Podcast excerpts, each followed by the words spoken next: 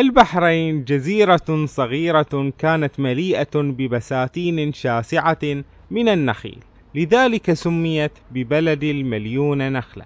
وعاش أبناؤها جيلا بعد جيل على خيرات النخيل يأكلون من ثمرها ويبنون بيوتهم من سعفها ويصنعون أثاثهم وأدواتهم منها.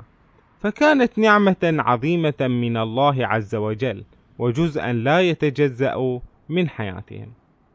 ومع الطفرة النفطية شهدت البحرين نهضة عمرانية كبرى. كانت على حساب تلك النخيل التي لم يعد لها قيمة مادية. فاقتلعت بساتين النخيل الوارفة لتحل مكانها البنايات الإسمنتية.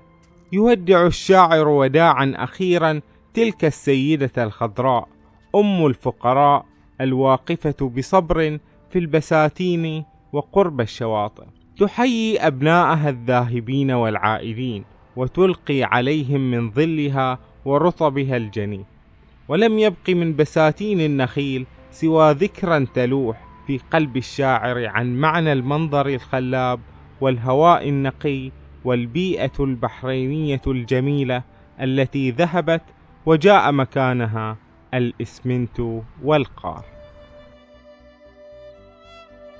في وداع السيدة الخضراء. عندما يغرقك المد ويمحو ذكرك الإسفلت تبقين بجوف التربة السمراء عرقا واهنا.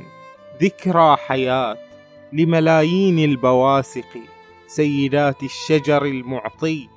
وكنت امرأة البحر يذوب البحر وجدا عندما يجثو كليما.